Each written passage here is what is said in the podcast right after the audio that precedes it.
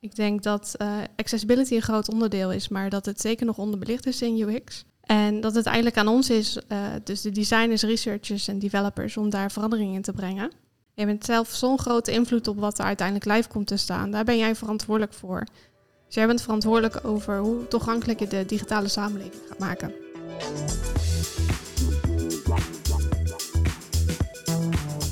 Welkom bij de podcast van UX People, het carrière- en educatieplatform voor UX professionals. We gaan in gesprek met startende en ervaren UX-designers om te leren van hun ontwikkelingen en uitdagingen binnen dit mooie vakgebied. Welkom terug bij weer een nieuwe aflevering van UX People, de podcast. Deze week in een mini-masterclass gaan we leren over design for accessibility. En hierover gaan we in gesprek met Lotte Bel. Welkom Lotte. Hallo. Lotte, jij bent nu al ongeveer vijf jaar werkzaam in het UX-werkveld. Uh, begonnen in frontend. En je houdt je nu voornamelijk veel bezig met stijlguide, design system en optimalisatie van processen. Daarbij ben je eigenlijk altijd heel erg bewust geweest met het designen voor uh, accessibility. We gaan zo meteen wat dieper induiken in wat dat precies uh, is en wat het inhoudt. Maar voor we daar verder mee gaan, ja, vertel eens, waarom ben je daar eigenlijk in gaan verdiepen? Ja, ik denk dat het eigenlijk ook tegelijkertijd de voornaamste reden is waarom ik me ben gaan verdiepen in UX. En uh, dat is omdat ik me om me heen zag hoeveel mensen moeite hadden met digitale schermen. Ik heb zelf een tijd in apotheek gewerkt en dan moest ik met complexe software werken, waarbij ik op dat moment heel erg het idee kreeg dat, dat ik de software eerst helemaal goed moest leren voordat ik mijn werk goed kon doen. En op dat moment had ik ook minder focus voor de patiënt die op dat moment voor me stond. En ik denk dat heel veel mensen het idee hebben dat ze het niet kunnen in het gebruik van digitale schermen, waardoor ze altijd om hulp moeten vragen of uh, het op dat moment denken, ja, laat maar. En daardoor zelfs soms niet eens uh, helemaal mee kunnen doen in de, in de maatschappij. En toen ik het uh, UX-werkveld instapte, leerde ik eigenlijk dat het, ja, dat het niet aan de gebruiker ligt, maar dat het aan het design ligt. En dat je met design en research goede oplossingen kunt maken. En ik zag ook door user-testen eigenlijk hoe divers mensen zijn. En dat er ook mensen zijn met een beperking. Ja, dat heeft me eigenlijk doen helpen om me meer te verdiepen in toegankelijkheid. En wat ik, uh, wat ik echt zelf leuk vind aan die digitale toegankelijkheid, is dat als je het wilt optimaliseren, dat het heel erg in het, uh, het speelveld van development en design zit. Dat je zowel in design de juiste ontwerpkeuzes moet maken en development ook de juiste opbouw moet, ja, dat je het goed moet kunnen ontwikkelen. Hmm. Dus accessibility, dat is echt iets wat beide kanten raakt. Dus je hebt zowel frontend als design. Ja, ja.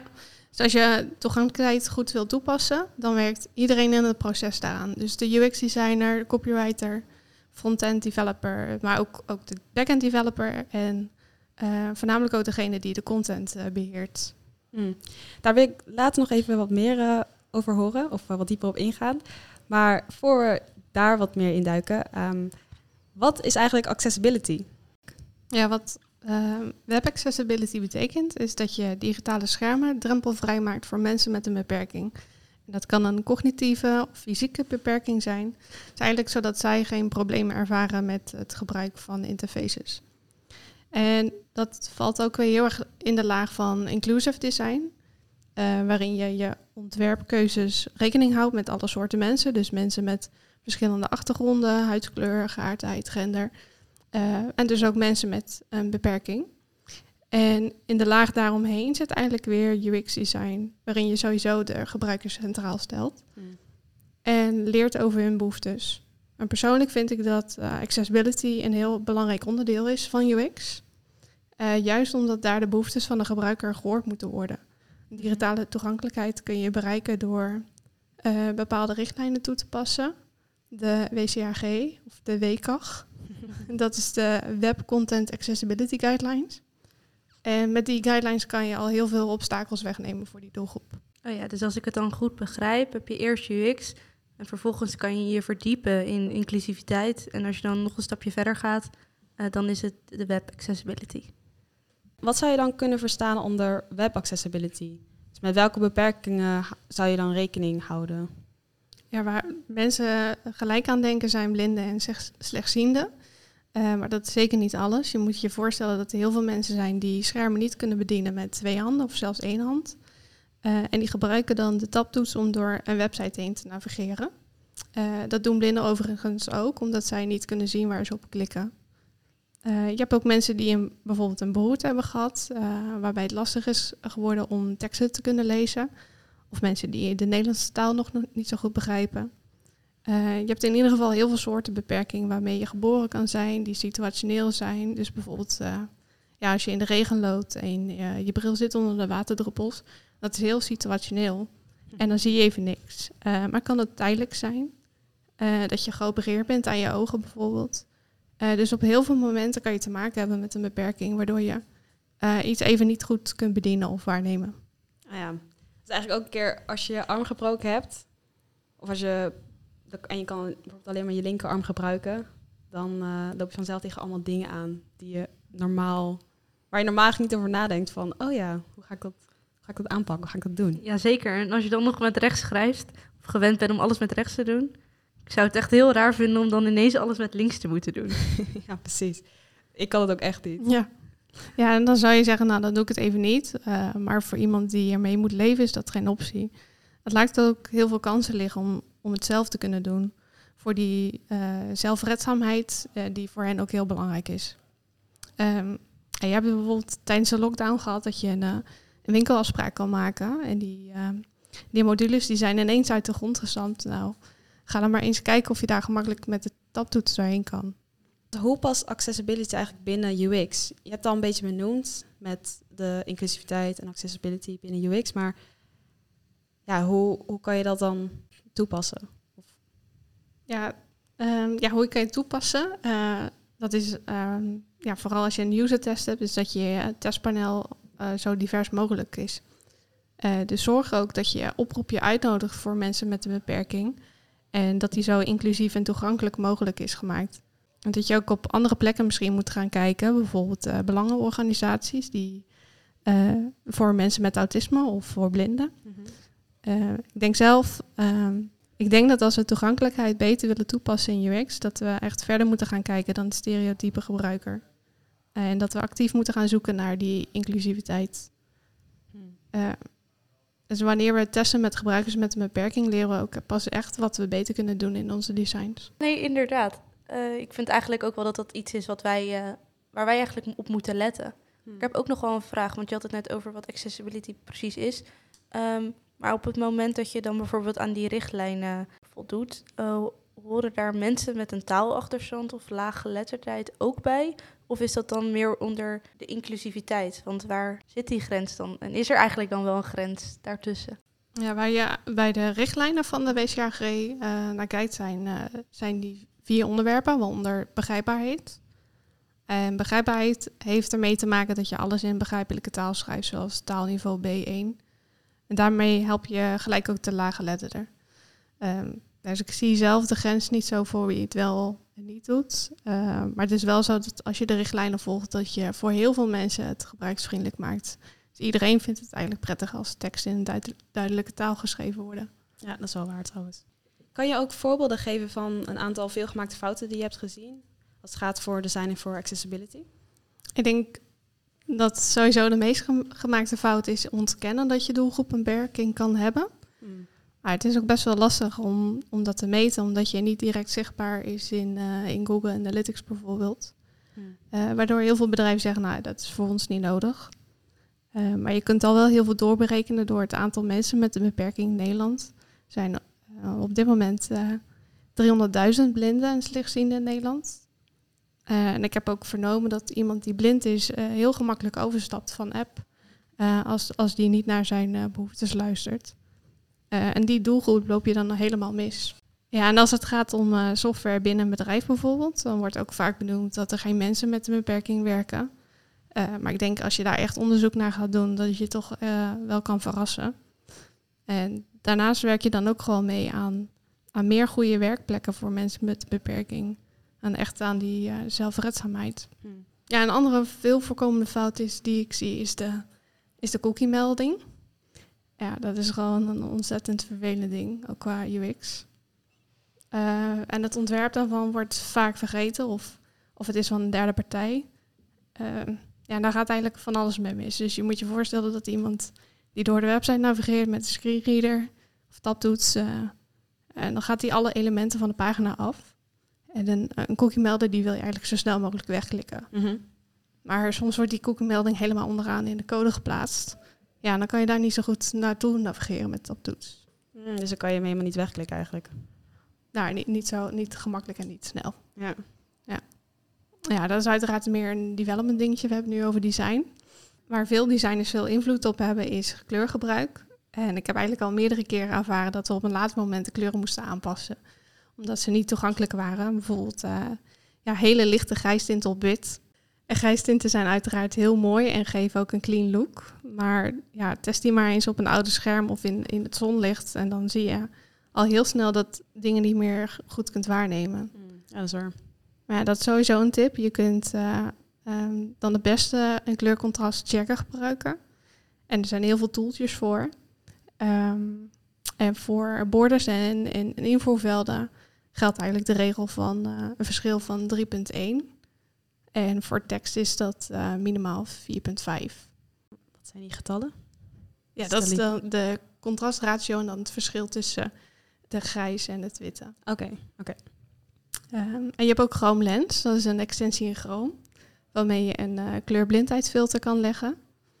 En die kan je dan over een prototype heen leggen. Ja, als je in de webbrowser zit inderdaad, en je hebt ook plugins in Figma, bijvoorbeeld Stark, die dat kunnen. En daarmee kun je ook al snel merken dat als je een kleurblindheidsfilter eroverheen hebt, dat niet alles meteen duidelijk is. Dus ehm, Mm. ja, 1 op de 12 mannen hebben last van kleurblindheid. Echt veel. Ja, dat is echt veel. Ja. ja, dus als je bijvoorbeeld een roodblinde filter over je state ligt, eh, is het dan nog steeds duidelijk. Eh, Ja. Als je dan alleen een rode borden hebt gebruikt, eh, ja, daarom zeggen we ook, vul dat altijd aan met, met een tekst en een icoon. Dus dat niet alleen de kleur zichtbaar is, ehm, dat niet alleen de kleur zegt dat er iets aan de hand is. Ja, en voor lichte Ja, tinten ga dan altijd een, ja, een tikje donkerder, zodat in ieder geval de kaders van het invoerveld kunnen zien. Ja, dat zijn eigenlijk alweer een paar hele mooie tips van hoe we eh, ervoor kunnen zorgen dat we zelf eh, eh, meer rekening mee kunnen houden met digitale ontoegankelijkheid. Ja. Ik zit me dan alleen nog wel af te vragen. Dus ik kan me voorstellen als je een, eh, een visual designer bent of een UI-designer bent en je hoort dit en je denkt, ehm, hoe ver ga ik mijn visual design dan aanpassen? Ja, dat accessible maken. Ja, want je hebt natuurlijk, eh, ja, je wilt ook eh, een beetje de creativiteit en kunnen spelen in verschillende kleuren qua branding en dergelijke. En ehm, ja, je hebt, je hebt dan wel altijd beperkingen in wat je wel en niet kan doen qua kleurgebruik. En eh, zeker als je met al die verschillende soorten kleuren blind wil rekening houden, dan heb je ook maar een bepaald, bepaald aantal kleurensamenstellingen die je volgens mij kan gebruiken. Ja. Ja, maar goed, ik, ik, denk zelf dat dat is ook de uitdaging voor een UX-designer. Dat, eh, ja, dat is een verschil tussen bijvoorbeeld een hele creatieve graphic designer zijn en eh, ontwerpen voor gebruikers. Je wilt wel iets maken wat, wat, goed, wat gebruikers goed kunnen bedienen. Ja, ben ik is het wel mee eens. ja. Klopt wel. Ja. Ja. Dat, is- dat is dan de extra uitdaging die je erbij krijgt. Eh, en de eerste focus vanuit UX gaat wel over het gebruik en niet zozeer over hoe mooi het is. Ja, wat, wat je zou kunnen doen als eh, visual designer. Kijk, UX kan je ook niet achteraf eh, implementeren. Het is van belang dat je dat meteen meeneemt. Dus stel je krijgt eh, een brandboek en je hebt heel veel kleuren om uit te kiezen vanuit het bedrijf. Dat je samen met je team al gaat controleren op, op contrast en welke kleurcombinaties je kan maken. En eh, op een gegeven moment kan je dan al heel veel kleuren extraheren als zijn de kleuren die, die je kunt gebruiken voor tekst, voor iconen, voor borders. En als je die zo benoemt in je color swatches, dan weet je ook gewoon, nou, dan zit je altijd goed. En als je de vrijheid eh, neemt om altijd uit alle kleuren te kiezen, ja, dan, dan heb je heel vaak dat je dan achteraf toch nog eh erachter komt dat je het moet aanpassen. En dat kost ook weer een hoop tijd. Dus ja, maak vooraf gewoon een goede selectie van eh color swatches. En dat helpt je als design heel erg. ehm, en dan heb, daar heb je ook een stelkheid voor, eh, waarin je het kan waarborgen. Ja, dus je zou eigenlijk gewoon eh, van het begin met een project bezig moeten zijn met de accessibility om zo goed mogelijk te kunnen implementeren. Ja, het is van belang dat je dat al in je definition of done of eh, design principles zet. En ehm, om in je definition of done bijvoorbeeld ook te zetten hoe er getest wordt en wat de minimale kleurcontrast moet zijn. Dus Daarin heb je ook niveaus. Dus je hebt uh, A, dubbel A en triple A. En ik vind zelf dat dubbel A echt nog wel goed te doen is voor kleurcontrast. Hm. Maar deze regels van A, dubbel A, triple A, ehm, waar zijn die, zijn die makkelijk te vinden voor iedereen? Of? Ja. ja, zeker. Dus um, de, op uh, de website van de W3C, dat is het uh, World Wide Web Consortium, uh, daar staan alle, alle richtlijnen in principe. en er zijn ook in, in accessibility heel veel trainingen, bijvoorbeeld van Stichting Accessibility of de Daily Collective. En er is heel veel documentatie over accessibility. maar ik vind zelf de richtlijnen zijn soms wel lastig interpreteerbaar hoor. Dus de WCHGI geeft ook nog wel voldoende vrijheid om je daar je eigen interpretatie aan te geven. Uh, maar ik had het net bijvoorbeeld over dubbel A en triple A. Ja, en dat geeft al wel meer inhoud aan welk contrastratio je kunt houden. En bij dubbel A is dat lager dan triple A bijvoorbeeld. Ja, wat is dan daar een beetje het uh, verschil tussen? Uh, ja, ik denk dat als je triple A toepast, dat je dan echt een website maakt voor bijvoorbeeld slechtzienden. Dus als je informatie echt wilt geven aan hen, dan bijvoorbeeld het oogziekenhuis, uh, dan moet je ook wel echt wat strenger zijn. Oké. Okay. En heb jij ervaring met hoe uh, je het makkelijk kunt implementeren en vooral ook hoe je er als designer makkelijker rekening mee kunt houden? Ja, ik denk dat een design system daar heel mooi in werkt, omdat je elke keer als je een component of uh, ontwerpkeuzes maakt, um, dat je dat in je design system goed kunt waarborgen. Uh, dus als je bijvoorbeeld een, uh, een hebt en je gaat die helemaal toegankelijk maken samen, dan kan je dat ook um, ja, be bewaren als Figma-component of web-component in je library. En dan wordt die ook altijd in die vorm gebruikt. Dus dat vind ik zelf voor componenten in ieder geval een hele prettige manier om accessibility te, toe te passen. Mm -hmm. Ja. Ja, en uh, verder ga je altijd gewoon testen met een filter, met kleurfilter of uh, taptoets. Um, en als het kan ook testen met gebruikers met een beperking. Je hebt ook de mogelijkheid om je prototype periodiek door experts te laten controleren. Uh, bijvoorbeeld door een expertpanel van um, gebruikerscentraal.nl. En daar zitten accessibility experts en uh, ervaringsdeskundigen die tips kunnen geven of hoe het nog beter kan. Uh, of je neemt zelf, je wijst iemand toe in je team die, die een accessibility expert is en die je werk kan controleren. Wat is nou eigenlijk een goed voorbeeld van een website die veel rekening heeft gehouden met accessibility? Heb je daar een voorbeeld van? Mm, ja, wat ik net zei, die, die van het oogziekenhuis. Um, websites die het keurmerk uh, drempelvrij hebben gekregen. Uh, ik vind uh, werken bij Defensie vind ik een mooi voorbeeld van toegankelijkheid, maar die ook gewoon mooi vormgegeven is. Hmm. Dus wat, je, wat jij nu ook vaak ziet, dat websites van de overheid sinds uh, september 2020 wettelijk verplicht zijn om toegankelijk te zijn. Dus die werken daar sowieso nu hard aan om aan die eisen te voldoen. Dus ja, het is logisch ook, want je moet je voorstellen, mensen kunnen dan niet even naar de concurrent gaan. Dus uh, voor een verhuizing, doorgeven of uitkering ja. aanvragen moet, je, moet iedereen dat ook gewoon kunnen doen. Ja, nee, inderdaad, dat is uh, zeker waar. Je had het net ook eventjes over een van de vier uh, onderwerpen en dat was begrijpelijkheid. Um, maar wat zijn de andere onderwerpen die binnen de WCAG-richtlijnen vallen? Je hebt dus uh, waarneembaar. En dat heeft ermee te maken dat je altijd tekst bij afbeeldingen zet, zodat een screenreader dat goed kan voorlezen. Ondertiteling bij video's, uh, goed kleurcontrast. En dat je bijvoorbeeld de tekstgrootte kunt aanpassen zonder dat er verlies van content is. Ja, dan heb je bedienbaar. Dat heeft ermee te maken dat iedereen de website of software kan bedienen. Uh, dus bedienen met enkel een toetsenbord, muis of touchscreen. Uh, dat je oplet dat iedereen daarmee uh, formulieren kunt invullen of een zoekfunctie uh, of een filiaalzoeker. Dat zijn een beetje die complexe dingen die, ja, die moet je ook gewoon goed kunnen invullen met de tabtoets. Dan heb je begrijpelijk, dus dat iedereen het kan begrijpen hoe zij de informatie moeten kunnen vinden. goede beschrijving bij knoppen, uitleg bij functionaliteiten bijvoorbeeld. Dus dat je goed weet wat er ja, wat eigenlijk gebeurt. Oh die heeft heel erg een link met UX copy. Ja, UX-copy heeft, uh, is dan heel belangrijk. Dus als iemand een formulier verkeerd invult, dat je ook echt beschrijft wat er aan de hand is. En dat je niet alleen maar uh, error ziet. Hmm. En de laatste is robuust en die is wel wat complexer. Dat heeft echt meer uh, mee te maken hoe de website is opgebouwd. Dus of je alle juiste HTML-tekst hebt gebruikt. En of een button ook wel echt een button is, zodat ja, de hulpsoftware die, die men gebruikt dat ook als zodoende herkent. En dat alles een goede opbouw heeft. Dus eh, de H1, H2 in de juiste volgorde. Ja, en een van die dingen is dan natuurlijk ook, denk ik, de cookie bar. Daar hadden we het net al even over. Ehm, maar het is natuurlijk belangrijk dat je deze dan, dat die dan bovenaan staat, zodat ze hem direct weg kunnen klikken. Ja, dus dat, die volgorde is heel belangrijk. Ah ja, En je hebt ook heel veel extensies die dat automatisch kunnen checken eh, als het al is ontwikkeld. Eh, bijvoorbeeld eh, Wave is een extensie. oh ja. Dus eigenlijk zijn er eh, al best wel veel hulpmiddelen die kunnen helpen bij het aanduiden van de fouten, maar ook het aandragen van oplossingen. Ja, nou ja, het, allerbelangrijkste is wel dat je nog steeds handmatig blijft testen en met mensen blijft testen of dat, dat er een expert naar kijkt. Want soms van die tooltjes sta je er wel een beetje blind op.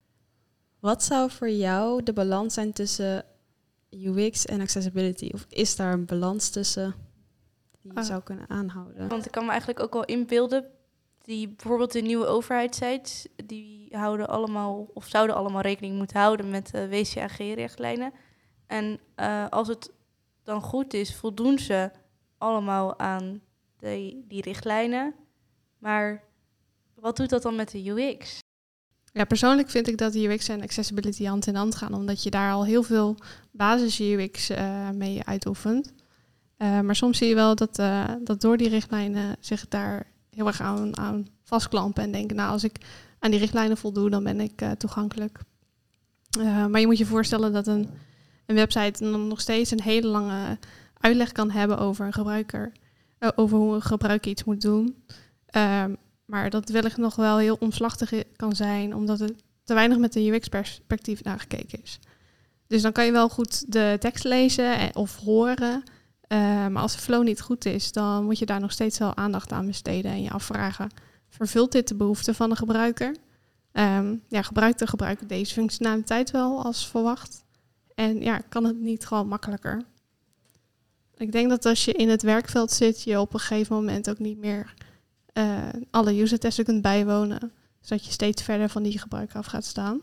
Dat is eh, sowieso een risico wat je hebt als je constant tickets moet afwerken. Mhm. Dus ja, die empathie voor de gebruiker is heel belangrijk. En als je inzicht kunt krijgen in die behoeftes van de doelgroep en voor wie je het eigenlijk maakt, dan kom je er eigenlijk achter dat, ja, dat niet iedereen waarneemt, begrijpt en navigeert zoals jij. En dat, eh, ja, dat vind ik zelf heel fascinerend. En dat is waarom ik dit vak doe. Dus ja, als je me vraagt wat is de balans tussen UX en accessibility. Ik denk dat eh, accessibility een groot onderdeel is, maar dat het zeker nog onderbelicht is in UX. En dat het eigenlijk aan ons is, eh, dus de designers, researchers en developers, om daar verandering in te brengen. Je bent zelf zo'n grote invloed op wat er uiteindelijk live komt te staan. Daar ben jij verantwoordelijk voor. Dus jij bent verantwoordelijk over hoe toegankelijk je de digitale samenleving gaat maken. Vind ik een heel mooi einde. Ik ook. Dankjewel, Lotte. Dankjewel. Ja, graag gedaan. Ik vond het heel leuk dat jullie me hebben uitgenodigd. Ja, ik vond het eh, super interessant om nog wat meer te leren over eh, accessibility. Ik denk dat designers die nu ook luisteren eh, naar deze podcast ook wel zeker wel bewuster nu over dit onderwerp gaan nadenken. En het inspireert me toch ook wel om zelf er bewuster rekening mee te houden. Ik denk dat dat voor mij echt wel nu mijn key takeaway is van, van dit gesprek. Dat je er eigenlijk toch ook wel op een makkelijke manier bewust over na moet denken. En dat je daardoor eigenlijk het mee kan nemen in hetgeen wat, je, wat ik als designer dan dagelijks aan het doen ben. Ja, ik denk als je het in het dagelijkse werk ook lastig vindt, probeer dan, eh, dat doe ik ook, eh, regelmatig af te vragen, is het eh, accessible? Dus, elke keer als ik een design zie, dan vraag ik me dat af. En ja, als dat wegvaagt, probeer dan samen met je team een definition of done op te zetten. Want ja, dat moet eigenlijk ook voor zorgen dat je constant je designs daarop toetst. Ja, zodat je het ook niet vergeet als team van we zijn bezig met accessibility. Ja, en geen gijstinten meer. Ja, mag wel, maar geen hele lichte. Ja. Ehm, als er mensen zijn die nog vragen hebben over accessibility, zouden ze jou ook mogen benaderen? Ja, dat lijkt me heel leuk. Dat eh, mag gewoon via mijn LinkedIn. Cool. Vragen hebben voor Lotte, dan zullen we ook een linkje naar haar LinkedIn eh, in onze beschrijving zetten van de aflevering. En daarin zullen ook wel nog wat meer linkjes inzetten over accessibility. Als je nog wat meer erover wilt lezen. Eh, je kan ons luisteren via Spotify, Apple Podcast en Google Podcast. Dus abonneer op het kanaal, dan blijf je op de hoogte wanneer er weer een nieuwe aflevering online staat. En natuurlijk kan je ons ook volgen op Instagram, ux.people en LinkedIn. Tot de volgende keer!